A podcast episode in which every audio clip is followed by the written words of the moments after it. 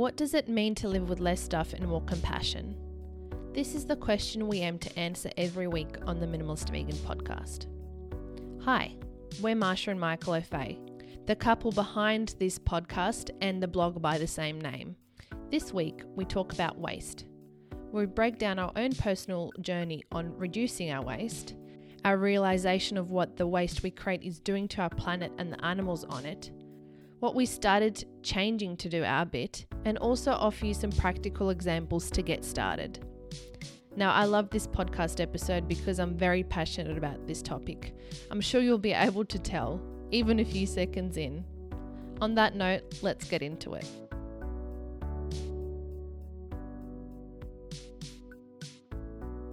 I'm actually really excited about this because I've been writing content in relation to this topic for a few years now. And You sure have, yep. I guess I'm the one that takes charge in in our household when it comes to these things. But Yep. um, it's a it's a massive topic, but I'd like to, I guess, leave the listeners with something actionable to take away with them. Um, yeah, and just open up people's eyes as to the reality of what's what's going on today. Mm. Um, even just as simple as you know, in the last ten years, we have produced more plastic than in the whole of the last century. Wow. So, and I think that at this rate, it's only going to get worse. Well, clearly that's a trend, right? Yeah. It's like we're 10 years is not a long time. No, Uh, and 10 years compared to 100 years, yeah, that's scary. massive, yeah. Um, but before we get into that, I guess we can just start off at the beginning of our journey, and um, I guess we started reflecting on this when we became minimalists and vegans. Yeah. um, because we were scrutinizing everything that we were doing.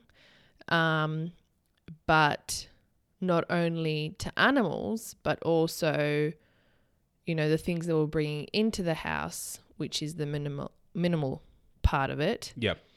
but what we were putting out of the house Yeah. and how we were getting rid of those things Yeah. um, and who was responsible for that? You know, like there was um, a lady called Julia Butterfly Hill, um, and she was part of a documentary, and she was just saying like, "Where is a way? Mm. Like, there's no such thing as a way. It's just it. In reality, it's actually just out of sight." Mm. Um, and that's when she was saying that, it made me realize like, yeah, we put our bins out onto the curbside every week or every fortnight, depending on where you live, or every month, whatever it is. But that's like our job's done. You know, Mhm. you dust off your hands and move on with life. But where does that go? Yeah. and someone has to deal with that and it has to be disposed of or you know either recycled repurposed shipped off to another country which we in Australia we've been doing for many years to Yeah. China but now they're actually refusing to take take it anymore and so the systems aren't in place properly to deal with all of these things and we're not doing enough about it for it to make a change. I mean, I don't know how it is for you listener where you live in the world, but from where I'm sitting, from where we're sitting, Yeah. it's just it's not There's a lot of questions. yeah. And I mean, you just have to walk outside when when it's rubbish day and see the overflowing of rubbish bins for just one week's worth of rubbish Yeah. and it's just shocking. Or you have to go into supermarkets, go to the food courts, jump on a plane. You know, oh, the planes are there's super there's confronting. so much waste that's Yeah. created, and that's just in your own little bubble. yeah. Let alone multiplying that by billions of people. Yeah. So, you know, it's it's just shocking. Anyways, I could Yeah, go down this rabbit Clearly, hole now, Maša but, is, is passionate. Um, but I'd like to bring it back sure. to talk about our journey Mhm. and how we got into it. And um, I guess minimalism from that point of view really does help because it makes you question things. It makes you, uh, you know, take action. And because you're bringing less things in, that means you've got less to put out Yes. in many instances. Yeah. But I think a lot of people don't like on a daily basis, where does waste generally come from? It's the kitchen, which is food Yeah. and the packaging. And then everything associated with that. And then you've got, you know, the bathroom rubbish and tissues and whatever else, packaging from other things. But I think I I think that can exist in a few different ways actually, and I think if I look back at my consumer behavior before we started looking at waste, it was very much, um, you know, I look at trigger events like Christmas, um, The and amount the of amount of waste that happens at that time wrapping in the paper, and wrapping paper, literally just to yeah, rip open and throw in the bin. and and and a real pet peeve is like hard plastics Mm. that cover like electronics. And they're so you know? hard to Do get you know? Has anyone as like bought like a mouse, like just a normal mouse for your computer, and Yeah. it's in that hard plastic that you need scissors to cut open, and Even then then. yeah, even then it's a nightmare to get struggle. yeah. Um, you know, batteries, you know, the standard double A batteries come in that plastic. Like there's Yeah. just it's it's sort of those little consumer goods that just sort of sneak up on you and your household as well. But Hmm. I think the most clear, definitely the most evident one is the kitchen yeah. because there's so much activity happening in the kitchen. Well, it's the most frequent, I guess, Yeah. in many ways because, um, you know, we've got to eat every day. And, um, well, the most consumables consumables exist in your kitchen. yeah. Um, and if we don't cook or bring things in packaging home, then we're eating out. Yes. And that typically has packaging attached to it as well. yeah. Or if you get takeaway, or if you, you know, you're eating in a food court, or unless you go to a cafe or a restaurant. Yeah. Um, but yeah, so it's it's just when you start noticing all of these things, it can be a little bit overwhelming, and you almost feel like you're trying so hard to do the best that you can. Yeah. The little things, because they all add up, you know. Um, but then you step outside and you see what other people are doing, and you go to the supermarket and see what other people are buying, like bananas wrapped in plastic, and you just go, is what I'm doing even making an impact? Yeah. And it can get actually quite deflating and make you feel like people just don't, they don't give a shit. Yeah. And you give a shit so much that you almost feel like, I guess, in a way, balances it out, but it's not, it doesn't feel fair that you care so much and you put yourself out there in a way of inconveniencing yourself for certain things Yeah. just to not contribute to that, where people double bag things when they don't even need a bag to begin with. Yeah. So, um, yeah, this is this is a really this is a really um dynamic topic because I think you know if you've been listening to our show for a little while, you know that um you know our, our vegan journey and what that looked like and the overwhelm around that and the resistance for a lot of people becoming vegan because we're talking well particularly around food we're talking about three meals a day yeah, which is a big ask. Um, when it comes to waste and specifically plastic, um, I feel like there's equally, if not more, systemic challenges around um, trying to navigate that as a consumer and doing the best that you can. Because there's multiple at every point of consumption, there seems to be waste and plastic built into that. yeah, And I think um, it you can also feel a sense of helplessness Mm. to an extreme level when you think about the waste that's cascading in commercial businesses every day. Yeah. Like the amount of stuff that's coming off the back of restaurants, yeah, the amount of stuff that's happening, you know, at Christmas time, the amount of stuff that's happening in your neighbor's yard right now of this waste everywhere. And I think there's a lot of similarities. But I think if I go back to your initial question about our journey, I remember when we, in 2014, when we became minimalists and then vegans, we started um, watching quite a lot of documentaries.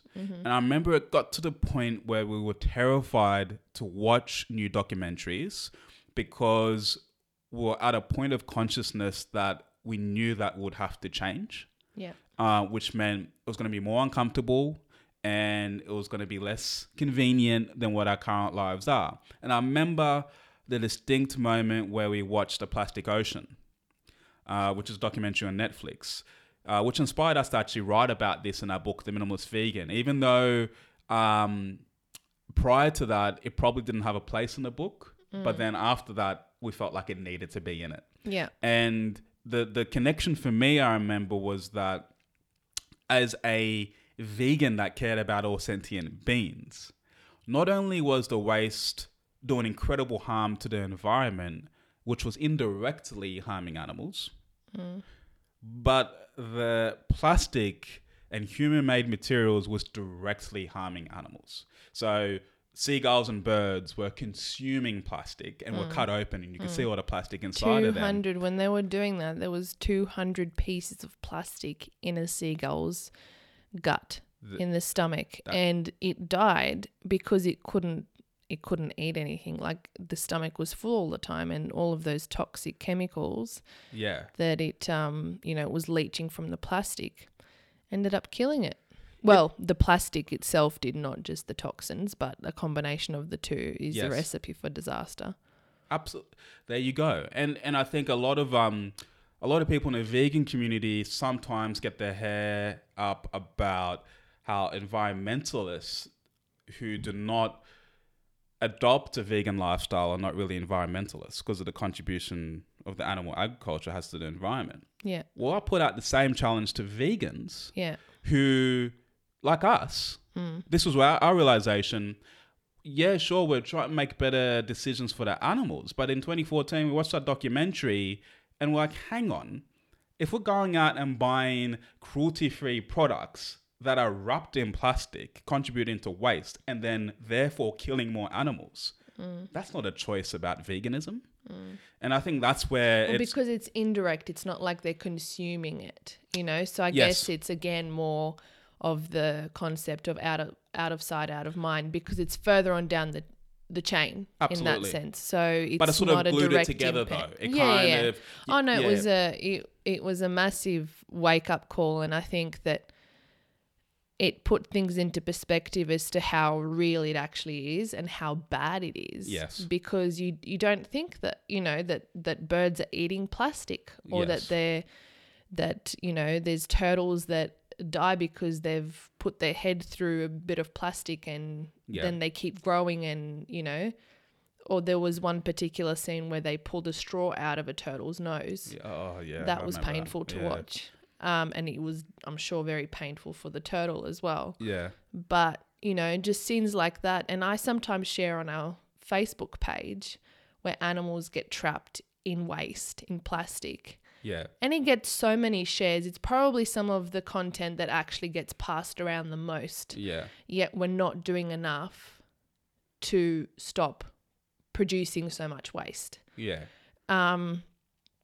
so I think, I guess the main thing is is just looking into what we're putting into our rubbish bag. yeah, And first of all, why do we need a rubbish bag? You buy bags to throw away. Like Yeah. that to me, when someone said that to me, I was like, that sounds really silly. yeah, Um, you know, you can. We don't use plastic bags for rubbish. Mm.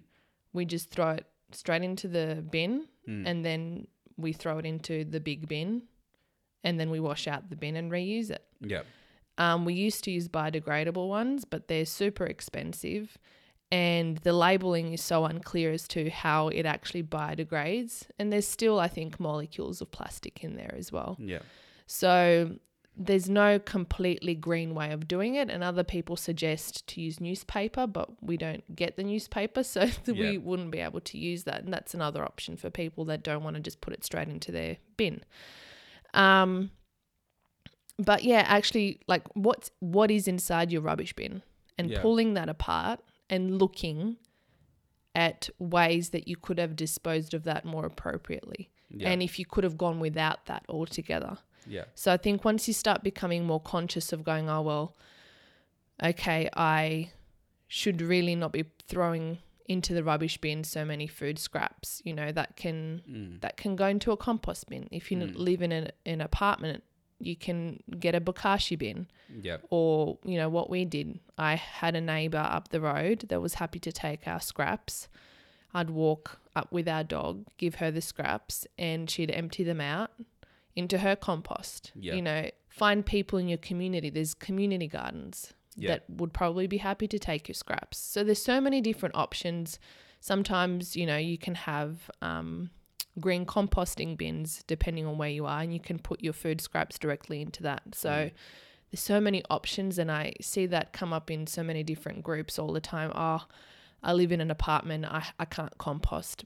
But okay, you can't, but I'm sure that there's someone that you know that can. Yeah. And yes, it's an inconvenience, but the amount of waste that you create just because, you know, and vegans, well, in our household, we eat a lot of vegetables. Yeah. So that waste in itself, that's pretty much most of the waste that we create if there's just bits and pieces when you're cooking. Yep. Yeah, I Yeah. think the bin. I think yeah, the, the the bin sort of review is a really good tangible place to start to actually understand what your habits and behaviors are. Um, so you can start to, as you said, make changes in that aspect. I also think that um, early on in my journey, um, particularly going in and out to work every day, um, was managing waste sort of on the go. Yeah. Um, and look, I'll be really honest. I think um, you know, I think a lot of us start in in in really conventional ways. It's like, well, let's address drinking water out. you know, like that's that's normally a um, a starting point. Is okay. Well, I don't want to get any uh, bottled water and plastic anymore. Buy water. Yeah. Um, so that's normally the first thing. Now, ad- admittedly, um, you know, I've been guilty maybe three or four times in the last four years of buying water out because I forgot my bottle, I haven't had access or whatever, and I can't tell you the guilt that I felt um, from buying bottled water, um, prepackaged water, and uh, guilt is something that I want to park to discuss a bit later. But I think um, it's also I worked in a mall for a long time, and I think it was incredibly overwhelming just to see, to just to look around on the tables in the food court, just to see the sheer amount of volume. So we're talking about doing a bin analysis at home, Yeah. Imagine doing a bin and then you go do a bin analysis out in public. Yeah. And uh, man, that is some deflating stuff to see what's going on out there. It's not even And- just the the waste that the people are creating with the you know the styrofoam plates and plastic forks and knives and whatever. It's the food waste as well. The amount of people that buy food and don't finish what they're eating. Yeah, there's a lot of um, uh, uneaten food sitting on table. Yeah, actually, let's. But uh, even like they have the recycling bin and the rubbish bin, and they go, well, this is a recycling plate, but it's still got food in it. So it completely contaminates the recycled bin pile. So I don't, if they don't, if people don't do things properly, yeah, there's, there's actually like it ends up undoing all of the good that maybe 100 people that put their plates into that bin earlier prior completely clean did. yeah. So it's, yeah, sorry, what were you going to say? No, but I, but I I I think yeah, I think you know th- those are two good places to start. Is you know one in your home and then one out in public. If you are somebody who eats out quite regularly, is to sort of take stock of what's happening around you. Well, don't Uh, start going through public rubbish bins.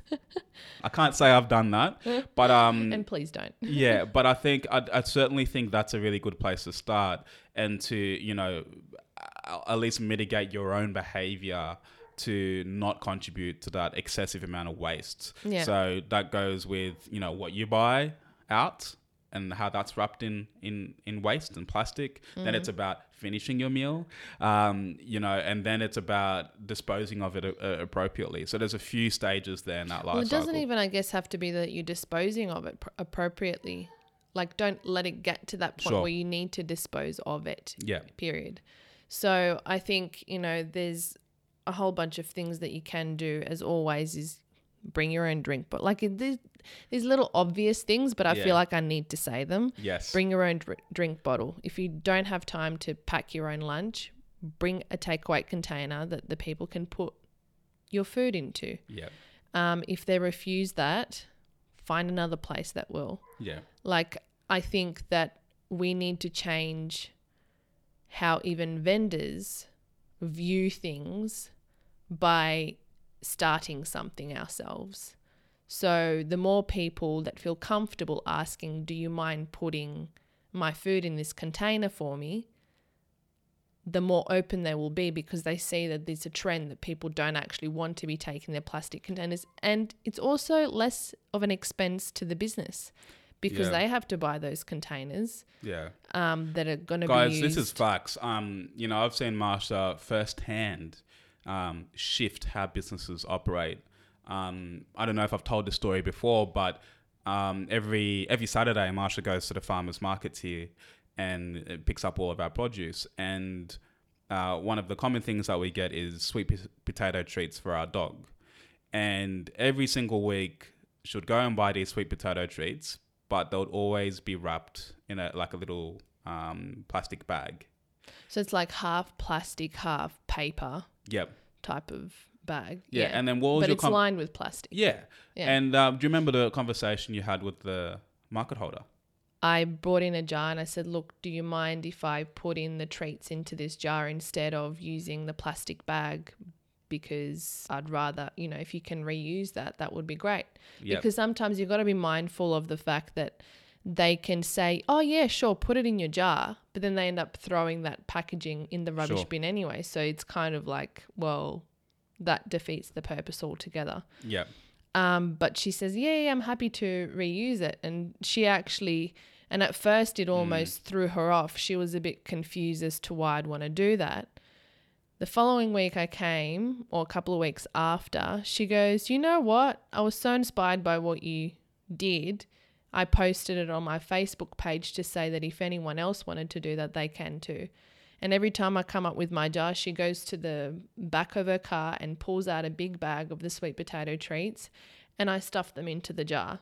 Yeah. And, you know, there's always other customers looking at what I'm doing. Exactly.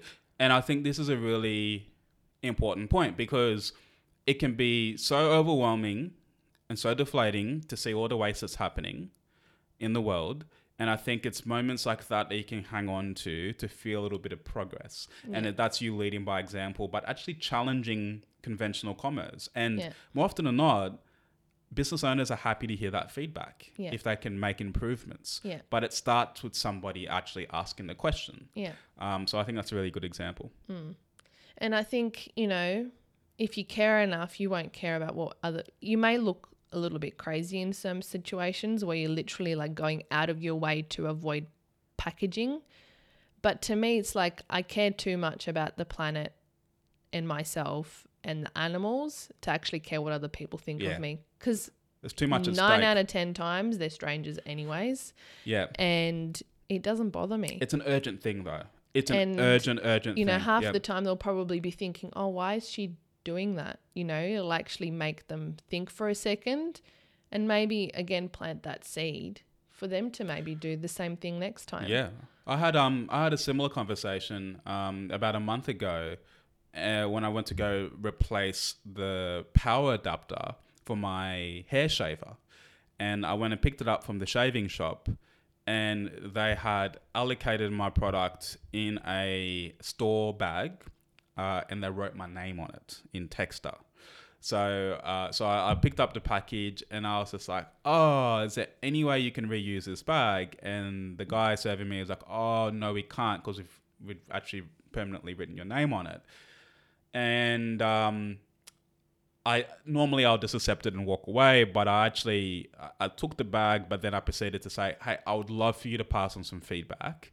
Um, you know, I used to work in retail, but if you could please pass on to higher management that um, if there's any way to mitigate, uh, or maybe even ask people for preference of bags, or maybe ask the customer when they come, would you like this in a bag? Um, not ma- or even take away the option until they ask you. Yeah. Um, could you please pass on that feedback? And I understand that you may not have had many people say that, but probably a lot of people thinking it and not saying it. And it could be really great point of difference for this business. And um, he's like, actually, you know what? That's really valuable. I'll pass it on. Now, I know that the likelihood of any change happening is very minimal, but at least we've tried and You've had the conversation, something. right? Yeah. Uh, and this is just like in a really standard retail store in a mall. Yeah. But why not have these conversations? Well, I'm noticing that more and more places, not that I really go out shopping, but when I see other people carrying things that they've bought, now there's less plastic bags and more paper bags. Yeah. But still, if you can carry that item, why take a paper bag even? Yeah. Because that's still waste. That's Yeah. creating waste unnecessarily. Um, and I guess this is a good opportunity here to talk about this whole movement of zero waste Oh yeah. and how um and I've been called out on it because I've used it as a, a heading for my upcoming uh, course which is going to which is titled zero waste kitchen Yes. um and I use that word with intention because it's such a buzzword and a lot of people know what it means well I assume they know what it means. I think a lot of people who are interested in that content are aware of what it Yeah. means. Um, but in reality, there's next to almost impossible way of calling a household or anywhere completely zero waste. Absolutely. Yeah. Um, even these militant zero wasters produce their little jar of waste Yeah. that goes to landfill. Yeah. Um, but it's not that they don't have any recycling. You know, that's their that's their uh, waste that goes to landfill Yeah. in in particular. Yeah. Everything else has been dealt with appropriately, so they may have recycling that goes out, or that they might take themselves to the recycling place to make sure that it's been disposed of correctly. Yeah. Um, but there is no such thing as zero waste. So I just wanted to clarify that point and just say that in our household or in general, that zero waste really should be minimal waste. Yeah. So what? Okay. What are your thoughts on the terminologies and um and and how uh, how we are meant to interpret these words and phrases? Because uh, I agree with you. Um, technically, it's impossible to be zero waste. Yeah. However, I do like the phrase as an aspiration, Yeah. as an I mean, it's an out out of reach aspiration in in, But- in a but sense, I but, it's also something I guess to strive towards.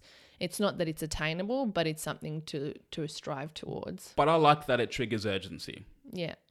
zero waste. That's Yeah. a that's where we should be aiming, even if it's not achievable, because any progress then is better, right? Yeah. So I, I understand that. Um, but what are your thoughts? I mean, should we um, all be revisiting that terminology and how it's being used at the moment? I mean, I feel that we should because, again, as I said, it's it's not possible Yeah. um, unless you live on an island somewhere. And you're not really consuming anything but what you get on that island that's not packaged and that you can return straight back into the land. That's probably the only time, but that's not how Yeah. 99.9% of the population live. Um, so I think it needs to be. I mean, look, it's a movement in itself, and I don't think it's really doing any damage.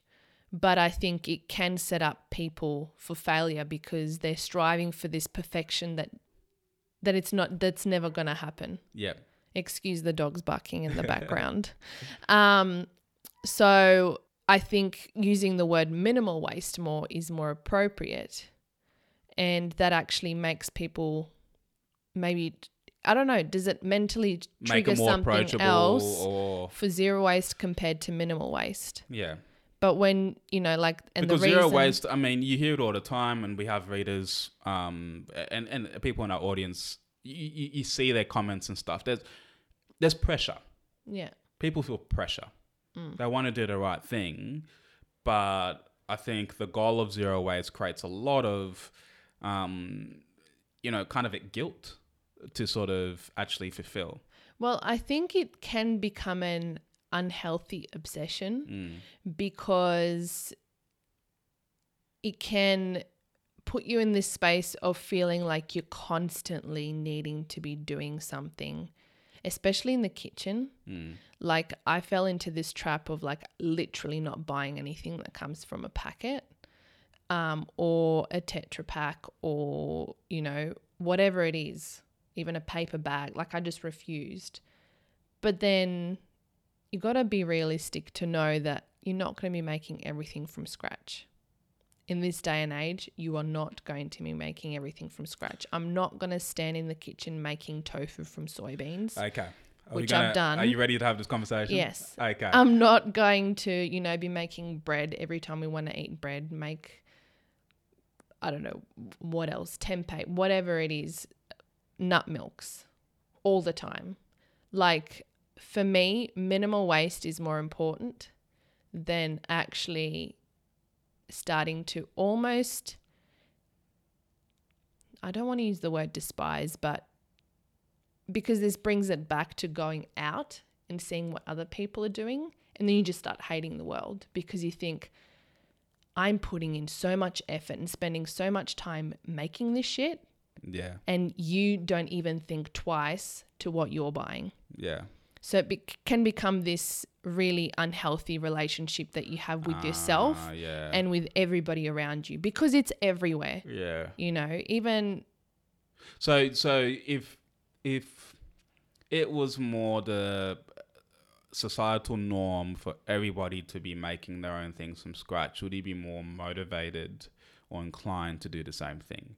Or do you just feel like it's, it's such not a realistic to go- because people work full time. They have children, they have families, they've got commitments. They've, but you let's there's- okay, let's I, I really want to because but I feel like it might be easier because things will be more accessible, package free. So when there's more people doing certain things, like now in Canberra, where we live at the moment, there's at least five or six different zero waste stores. yeah, Where three years ago, there was maybe two. yeah. And even health food stores are widening their range of offering things without packaging.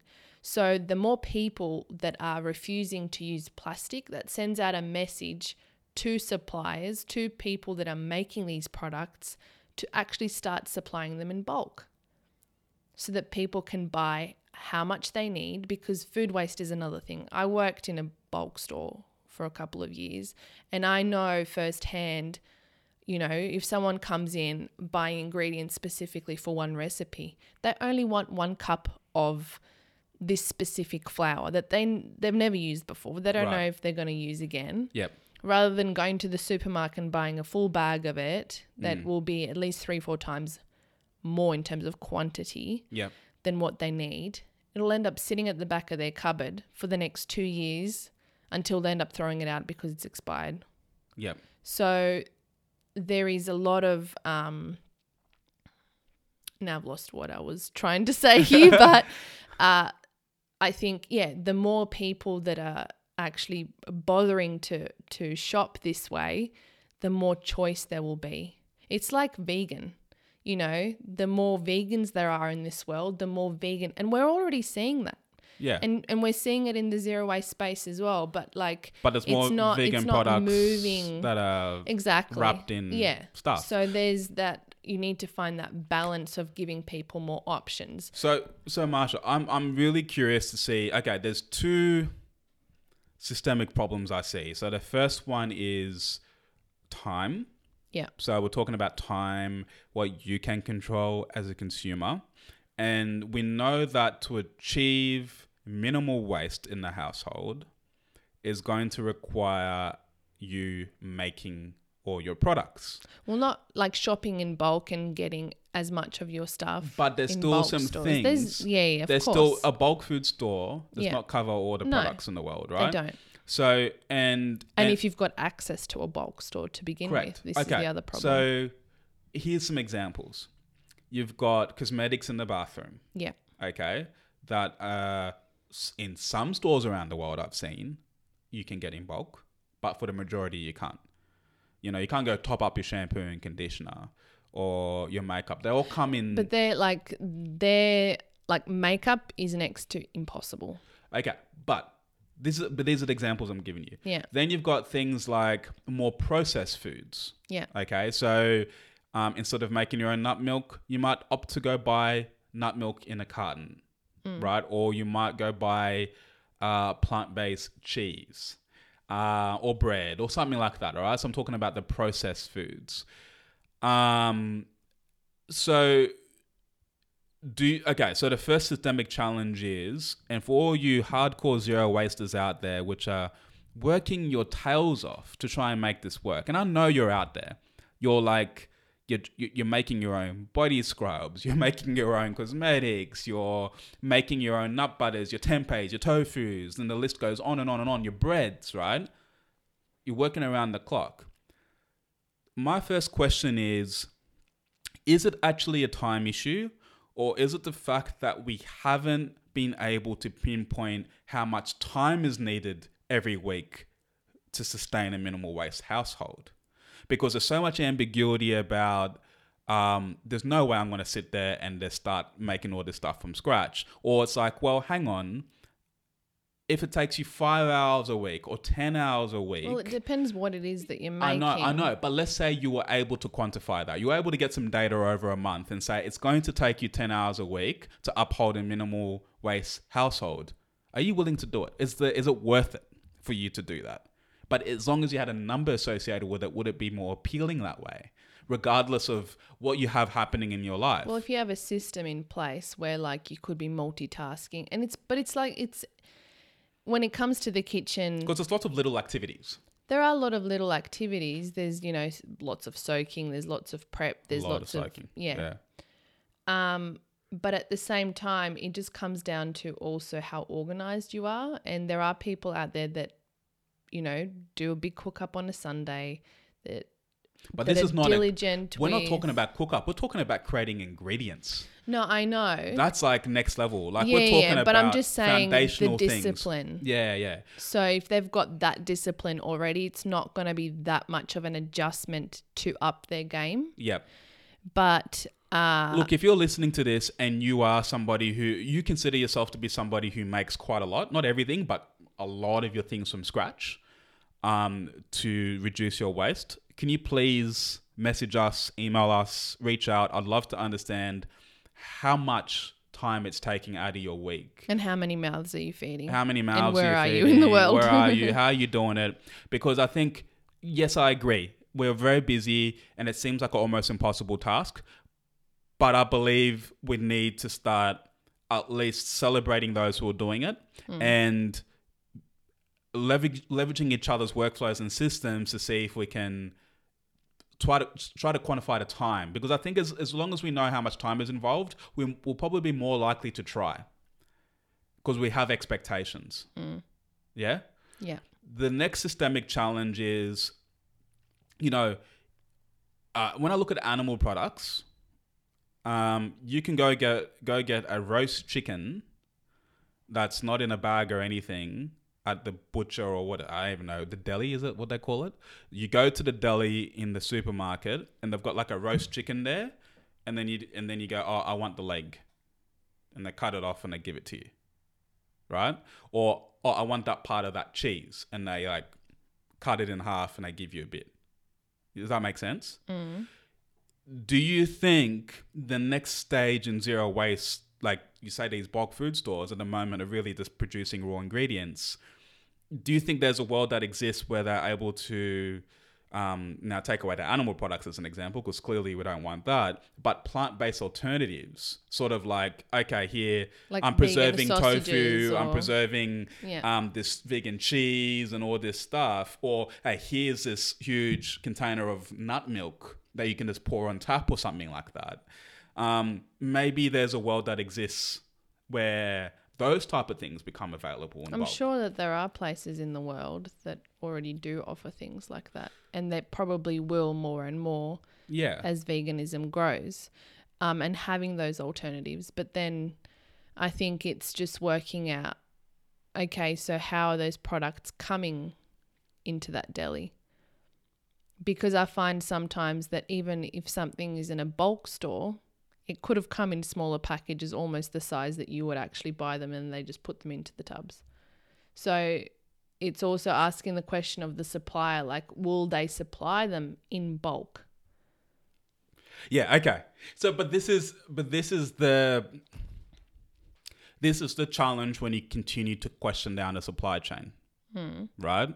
Of where do you draw the line of impact? Because then you, then you're just going to walk around miserable. Like what's the point? Right? If even at that systemic level, there's even question about what's coming in and how is it getting there to provide that product, you know, that's incredibly deflating. But I, I you know, I'm trying to be optimistic to say that okay, cool. What can you control in your household about what you can make from scratch, and then systemically, you know, can bulk food stores start to make a lot of this stuff in house, source it as sustainably as they can, and make more of these other goods available in bulk to mm. to alleviate some of that inconvenience for for those who want to do the right thing. But um, anyway, that's those are my uh, uh, thoughts. Anyway, anyone listening to this that are entre- entrepreneurs that or have seen some examples, um, would love to see them as well. All right, so I've gone. Okay, we've gone very deep down a different path, but I think let's bring it back up to the surface and um, more get to some fundamental things. And I know that um, you know something that's in front of a lot of people's minds is like this whole idea of like single-use plastics. So is there um, and and this is there's a lot of like gray area around this too, where we are and how that's managed, but. Uh, in terms of how it's disposed of or disposed got, of correctly. Yeah. I mean, the way that I sort of started seeing through plastic and um, the single uses of plastic is the whole concept of let I'll give you a couple of examples. You're going to um, ordering some takeaway on your way home because you're starving, calling up, ordering it, picking it up. It's in plastic containers, taking it home, pulling it out of the plastic containers onto a plate, eating that food, recycling those plastic containers the life of those plastic containers has been no more than half an hour's worth of service, if you may. Yeah. But that plastic container is on this planet for at least your lifetime. Yeah. That part, that particular plastic container. Yeah. Um, and for you to have used it for half an hour and then disposed of it, mm. to me, doesn't make sense. Yeah. Another thing is going to the supermarket, grabbing a plastic bag in the fruit and veg section, sticking some avocados in there or any other vegetable, taking it to the counter, paying for it, going home, putting that in another plastic bag, taking that home, unwrapping, oh, like taking things out, putting it into the fridge, taking out that plastic bag, and then disposing of it. Again, that probably had no more than 30 minutes worth of life. If it's, for instance, like fruit, you put it into your fruit bowl. You don't keep it in the plastic bag. Avocados, the same thing. Hmm. Tomatoes, mm. the same thing. Onions, the same thing. Because they don't typically live in the fridge. Yeah. Um, so you don't keep them in the plastic bag in the crisper, which, you know, we've been reusing the same plastic bags that have somehow managed to come into our existence to reuse and reuse and reuse and reuse and reuse because reusing them is probably the best thing to do. Yes, it might not be the best thing for your health, mm. uh, but no one's perfect. And reusing that as many times as possible is the best thing that you can do for the fact that that plastic bag has been created on this planet. Mm. And so the plastic that it was exists. created a hundred years ago is still on this planet yeah. today. Yeah, that actually blows my mind. Actually, when you put it that way, it's like it it now exists. So it's um it's gonna exist for yeah for a long time after we're gone. That's and for you, sure. you do you do wash these um these these these bags and hang them up the dry end line. Yeah. Um. Yeah. Yeah. You do that stuff. So so that's legit. But it, I think it's it's a fair point. As soon as yeah, you're right. I don't know how it ends up in your life, but then it's like you got to do your best to to use it as many times as possible. Yeah. And if something comes in a plastic bag and it's unnecessary, just honestly take it out and say, look, please reuse this bag. Yeah. They'll be happy to do it. And yeah. if they're not, then make like start setting an example in your community as to what's possible because Yeah. as soon as you start opening other people's eyes as to there's something different out there that we should be doing then Yeah. they'll it'll make them start thinking oh well maybe what I've been doing for the last 50 years might not have been the right thing Yeah. um so it's just starting that conversation and asking the right questions You know, and it and, and in my experience, it's a much more approachable conversation than like veganism. um, I don't feel like it's as confronting. I feel like it's more universally understood, at least in, in my experience. When um, Well, you know that- you're out with friends and you go out for coffee, and some people just are really obsessed with takeaway coffee cups. Uh, I've, They don't want to bring discovered. their own. Uh, I've discovered. Too no, hard. No, Maša, I mean that they intend on having the coffee at the cafe, Uh, but would still prefer the. I, I'm, I'm not not quite sure, but um, don't uh, hang out with people. Like not ma- Maša, but I have had those conversations of uh, well, and and, and and and and sometimes it starts off just like me always intentionally making not it not really clear that oh I'm gonna get a mug, um, and then and then sometimes Not a takeaway mug. yeah, but then sometimes it's a conversation, um, and and people completely understand that, but But, but, then they do it again the next time. sorry, Or, no no no no, it's just uh, it wasn't something. Uh, what a lot of these things, a lot of people don't realize. they're an autopilot. They're on autopilot. they It's don't something they've pay always attention to done, it. and Yeah. it's just like. But as soon as brought to their attention, as I said, um, like in our our environment, I believe is more universally understood, and I think it's really easy to understand. I think once you bring it up, it's like, oh, okay, yeah, totally understand. Yeah. Uh, and it's probably a tweak of a habit. It's not like I'm asking them to stop yeah. consuming animals, which is a completely different topic, right? But right? it's interesting because even that TV show that we had here in Australia called um, the war on waste. The War on Waste and how popular yeah. that was. yeah. Um, you know, I imagine that a series on animal agriculture would not have blown up as No as easy as this did because asking people to change what they eat is much harder to ask people to just make minor tweaks in how they live their day-to-day lives as Yep. well. So them bringing their own knife and fork every time that they go out somewhere Yeah. or having a takeaway cup. Like yeah. even 10 years ago, I'm sure it wasn't this easy to find a reusable takeaway cup to buy. Now it's in every store. Like Yeah. even clothing stores sell reusable cups. Yeah. So, you know, obviously times are changing, they're progressing. Uh, but in like in a fashionable way. Yeah. So But it's up. It's, you got to go deeper. Can I but share I'm an else? intense person. You're so intense. Can I share something really quickly? I was at a bar. I remember um, a few months ago, and uh, I ordered uh, some sort of cocktail, or whatever. And I quickly, I was like, "Please, please, please, do not put a straw in there." And they're like, "Oh no, we don't offer straws. Only if people specifically ask for them." I was like, "Oh." I was kind of taken aback. I was like, "Oh, okay." That's I'm like, cool. That's that's great. Yeah. Um, so even little things like that are, are happening, right? Um, but that was my little attempt of conscious consumerism. Is like, hey, stop with the straw before they give me the straw. Um, but it was already addressed. So you know, we just got to celebrate any Yeah. little bit of progress. The um I think that the straws is another big thing. The single-use plastics in supermarkets here in Australia. I mean, there are a lot of places I'm I'm noticing online that are starting to ban single-use plastics around the world, certain states and and even countries. Yep. Um and you know, like even where we're planning to move to, they're they're trying to like get to pretty much zero waste as much as possible Yep. um, in the next few years. So the whole country is is on that, you know, on their game when it comes to that. Yeah. So, but it's just, yeah, I don't know. There's so many things that puzzle me that, or sometimes you forget and then you get brought back to reality as soon as you step out of your bubble or you go somewhere like you mentioned, Yeah. a bar. Like the amount of times that I've gone in in the last couple of years, gone out somewhere and forget to say, because I just don't think Yeah. Maybe it's happened less than a handful of times and I'm just beating myself up about it. Why do I have this straw in my glass? Yeah. I fig- I remember the no ice because I Yeah.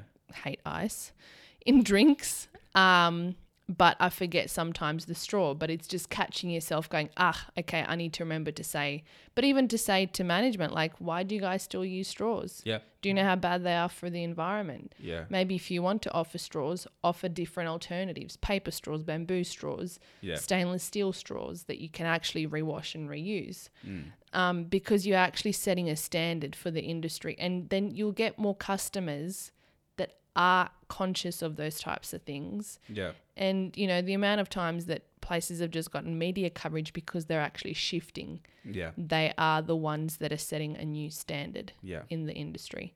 So it's really interesting. But I think that's exciting if we can get businesses to want to um, f- compete yeah, to be more sustainable. yeah, You know, that's really exciting when that starts happening because, as you said, it they play off each other. yeah, Oh, so and so is doing that. We're going to do that. Yeah, yeah, Or how can we take it further? Yeah. This is what customers want. yeah. Okay, let's do that. Or even advertising to say like sure. we're a you know a zero waste or minimal waste or plastic free or straw free Yeah. cafe or pub or whatever it is. Um, but yeah, but it- but that but that starts with us and i think yeah the, the examples we're talking about here is it's the little things that we do with what like it's our actions that speak volumes but it's also taking it a step further to ask a question or make a suggestion. Um, and it's just doing that consistently and it may get to the right people and see change or it may not but it's it's again waste is an urgent cause that we need to address. So well, it starts with um, when you're purchasing something, right? yes. And this is I wrote a blog post about this. I'll link to in the show notes of the life cycle of a product, good one and also linking that to minimalism. yeah And, you know, as I mentioned earlier, minimalism makes you think about what you're consuming and, you know, what choices you're making. But even going a step further, and rather than saying, do I actually need this, blah, blah, blah, all of that typical stuff, saying, okay, looking at the full life cycle of that product and how long you intend to use it for and how often and is it necessary? And looking at it going, okay, so the ingredients or the the raw materials had to be either mined, extracted, or farmed. Mm. So think about the process from the very, very raw material Mm. And the process that it took to how many hands it, it exchanged, how many factories it went through, how much transportation, like all of the energy and power. and waste Yeah, and waste that can be created through that process. Is it really worth it for you to pay money for that product? Mm. and buying a product rather than buying a $15 kettle from like a can I name names Target yeah. Because that's a global brand. Yeah. Um, rather than investing in a brand that's well known for performance that's going to last you rather than that Target kettle lasting you a couple of years buying Yeah. a kettle that you actually are investing in for the rest of your life. Yeah. I know that a lot of products today are not made like they used to be 10, 20, 30, 40, 50 years ago. Like my grandma still has clothes. She's just turned 90 a couple of weeks ago. She still has clothes from 50, 60 years ago that are in good nick, yeah that she's looked after, that she still wears to this day. yeah And she looks great. your your parents i was shocked to know that the washing machine that recently died had a life of 25 years Yeah. and then Like, why throw it out if it's still working? That was And if- incredible. but, Uh, but my dad it- probably fixed it multiple times. This is the other part. that's the life cycle it's extending like how do you extend the life cycle exactly but you have to buy quality product to begin with and people say well i can't afford it but can you afford to then be buying a new one every couple of years and the headache and the the time and the money commitment to that yeah so you know and it's interesting on that on that point as well because you're right it's it's it, how rare is it to find um a 30 year warranty or lifetime guarantee of a product well I find a- that when something like that does come up i'm like it gets your I'm- attention it gets my attention but it's Yeah. also like if i'm picking between two yeah One has a 12 month warranty, one has a lifetime warranty. I'll fork out that extra cash and For buy the lifetime warranty one. it's financially at that guarantee it's a good decision yeah. And because they stand by their product and they know. yeah And the thing that annoys me though is that when you're buying bigger ticket items where they try and upsell you for the warranty, it's like that'll be an extra $300 just Yeah. for an extension of two years worth of warranty. yeah and you go like warranties make a lot of money for businesses Yeah. because you know half the time, more than half the time, people don't use them, but they want that security blanket. Yes. Especially, I think, baby boomers, if they're buying anything, they are more likely to get that extended Yeah. warranty on a product. But it's also, I also think it's a, it, it's not hundred percent uh, accurate, but it's somewhat of an indicator.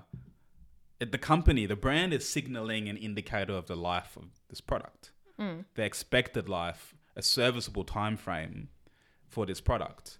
So that's interesting to me in itself. But you're absolutely right. I think that uh, that quality consideration, you know, a lifetime guarantee that that that needs to be a conversation when you're talking about the life cycle. But I think I remember when you wrote that post and even the conversation we had leading up to that post, it's like it was a complete moment of clarity and a paradigm shift for me as a consumer. It's a minimalist, vegan, waste, consider uh, all that stuff, right? Because it was like, okay, at the point of purchase, I'm looking at the whole picture.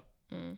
And Rather than, I need this yesterday, I just got to buy it wherever it is for, you know, whatever quality it is. yes, The other thing that I just wanted to to bring up before we wrap this up because we've we've talked for about an hour now, um, is just yeah being more connected. Just bringing this point home, I guess, being more connected to the supply chain and what you're investing your your your time and money into. Mhm. Um, and it means taking responsibility for our purchases yeah, taking responsibility with the way that we shop, with what we vote, vote with our dollar. yeah, Like, frankly, if if we don't start, you know, I've- we've got friends that are currently traveling the world, and they're shocked at how obvious climate change is. mm. And I'm looking forward to catching up with them when they come back in a month. But I'm kind of also scared as to to hear because she's been very vocal on it on social media lately, um, and it'll be interesting to see the transformation that she comes home with and the changes that she chooses to make based on that fact of seeing things firsthand. Um, because I think that here in the Western world, we're just in the cities, you don't really see it because it's all man made. But yet, you know, even just when we were talking when we went to get my passport at the Slovenian embassy, and the guy was saying how I remember my childhood in Slovenia being 23 years ago when we left. You know, every Christmas we'd have beautiful white fluffy snow and sometimes like meters high you couldn't even leave your place but now it's literally he says you'd be lucky to even get a decent dump of snow these days it's Yeah. all just like a sludgy wet mess and that's really sad and really disappointing yeah, it's disappointing because we we're looking forward to it, but it's also really disappointing to see that, you know, things are going in the wrong direction. yeah, Um, and some people might not even consider that as a climate change shift, but what else can it be? yeah, It's m- more important now than ever to only buy what you need yeah, and buy with intention. And when you're buying, what is that product or ingredient or whatever it is? What is it in? You know, there are some super simple steps that you can take, as we mentioned before shopping in a bulk store, taking your own containers in. That literally completely eliminates waste in your pantry yeah, that thing in itself, but also looking at your rubbish, looking at what you're disposing of. You know, like if you use a lot of tissues, get yourself handkerchiefs, go back to the old ways. Looking at actually what people used to do in the past is a really good indicator of maybe where we should go be going to yeah, rather than moving to a, a disposable world. yeah, Um, and a few things to consi- to consider when you are shopping is to buy secondhand. Try and repair the product before you buy a new one, um, or repurpose it. yeah, You know, um, I don't have an example off the top of my head of repurposing something, but I'm sure that there's plenty of things that you can repurpose. Like if you've got a a mug that's no that might have a crack in it or something, you can plant a little succulent. Yeah. And next time you see a friend that loves plants or having beautiful things in their home, you can gift that to them. Yeah. You know, just something as simple as that. Um, or question the actual purchase to begin with as Yeah. well. So those are just some some starting steps, I guess, Yeah. that I feel are the best way to address waste and introducing minimalism at a very basic level. yeah. Uh, not getting rid of what you've currently got in your house, but focusing on what you're bringing into your house Yeah. to begin with. Because that other stuff that's already in your house, that'll clear with time as well. Yeah. And in your kitchen in particular, just start using up all of the the stuff that you don't normally like start experimenting even just pop onto Pinterest and you know like if you bought once coconut flour and you don't know how to use it or Yeah. un- unsure just start experimenting trying something just use up what you currently have Yeah. because the amount of times that we get stuck are like oh uh, we've got nothing to cook with and you open a pantry and it's completely full Yeah. and then you go out there and buy more stuff Yeah. but then completely disregard what you already have yeah. and then let things go to waste or expire because you can't be bothered. Yeah. So, Yeah. It's a, it's like a, a, a it's like a mindset of resourcefulness. yeah. You know, it's a that's what it is. It's a you know taking pride in being resourceful. Yeah. Um and and and and uh, getting away from excessiveness. Mm. Um, I think that's the name of the game. So, no, I think there's some good tips. Is there anything else you want to add before we wrap up? No, no. Look, I think um, uh, I think coming into I this conversation, haven't. Come coming into this conversation, I think we um, look. We just wanted to be raw and and just sort of look at just how we're feeling about waste in general. Hopefully, along the way, give you a little bit of insights to how we approach it and what we're thinking about. Um, it's uh, you know, like many things, it's not gonna fix itself overnight. It's but um, I just hope that you know you, you continue to try to do what you can, despite it feeling overwhelming. and Um, even if you stuff up once, it's okay. Don't beat yourself up about it yeah, and just get back out there and continue doing it. yeah, Like don't say, "Oh, what's the point?"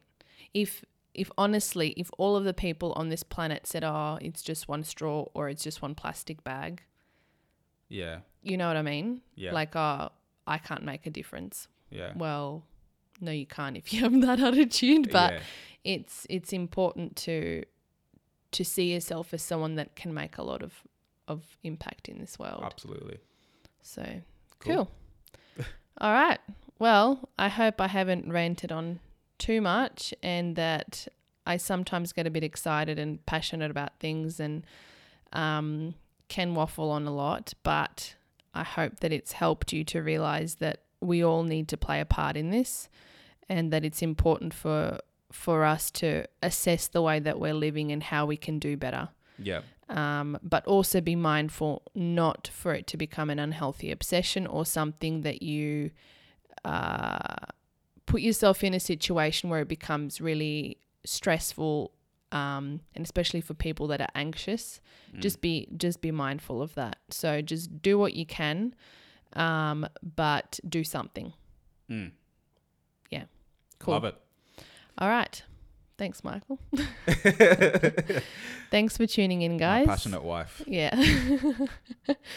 um, yeah, cool. Well, if you have any feedback or any suggestions or you know how we mentioned a few questions or places that we'd love to hear or people that are Yeah, we'd love to, uh, again. Yeah, love to hear what, what what you're doing. If you if you feel like you're really nailing the making things from scratch at home and and limiting your waste significantly, We'd love to hear from you. We want to get some examples, particularly in preparation for this up, upcoming course. Yeah. Um, you know, zero waste kitchen that the Maša's preparing.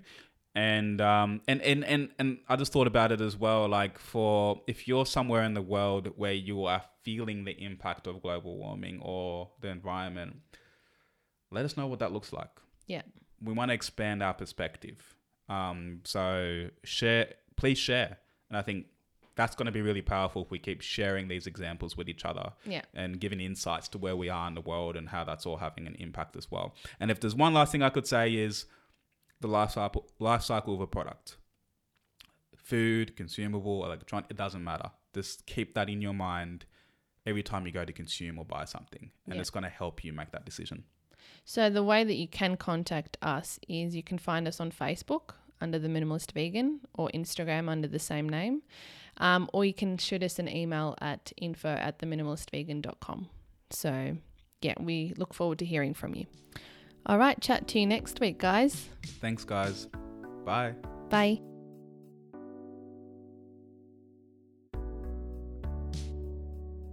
What did you think? Did you learn something new? I could talk about this for hours and I can completely get consumed by this topic. I guess this is the reason I decided to create a course around it. As we mentioned in this episode, I'm currently crafting a course called Zero Waste Kitchen over at minimalistcourses.com. Pop on over and sign up to get updates if you're interested in learning more. So that's it from us for another week. Hope you have a great one and chat to you next time. Bye.